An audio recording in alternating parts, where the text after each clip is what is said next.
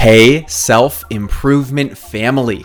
A better world starts with a better you, and yes, you can.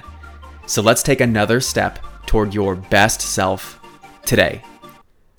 I'm an absolute nerd when it comes to understanding how the mind works. And last week, I arrived at a conclusion I'd never had before. One of the greatest opportunities for changing our lives is to make new choices.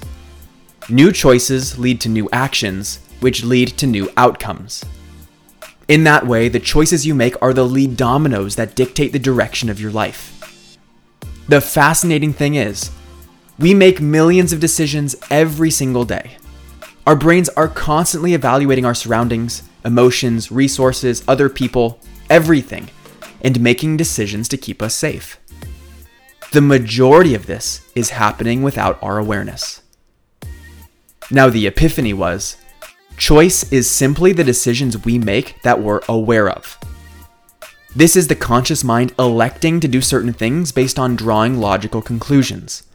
But even so, these conscious choices are biased and contextualized by our subconscious environment. We come to make choices that are rationalized by the needs and information available to the subconscious mind. But putting that aside for a second, let's talk about all of those decisions you're making that you're not aware of. Those are your habits and routines. They're your conditioned, habitual way of responding to different stimuli. And for the most part, it's a good thing we have this. Imagine if we needed to make a decision on everything we ever encountered every day.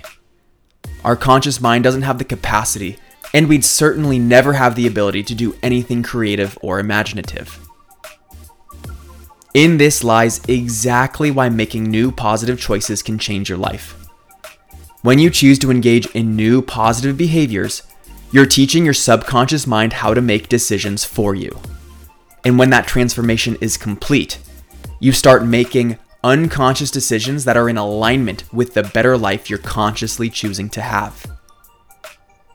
Now, this is a whole other tip in itself, but just to share quickly, this is exactly why you need to be so present in establishing new habits. It takes focus and attention to detail and conscious follow through to create new habits. This is because new habits first require taking conscious action, and through repetition, they evolve to become a habit, and there's a whole strategy to succeeding with that. I'm Brian Ford, and I hope you feel empowered to change your life. You can do it. I know you can. And it starts with you having more awareness to make better choices. You grew today Let's do it again tomorrow on Self Improvement Daily.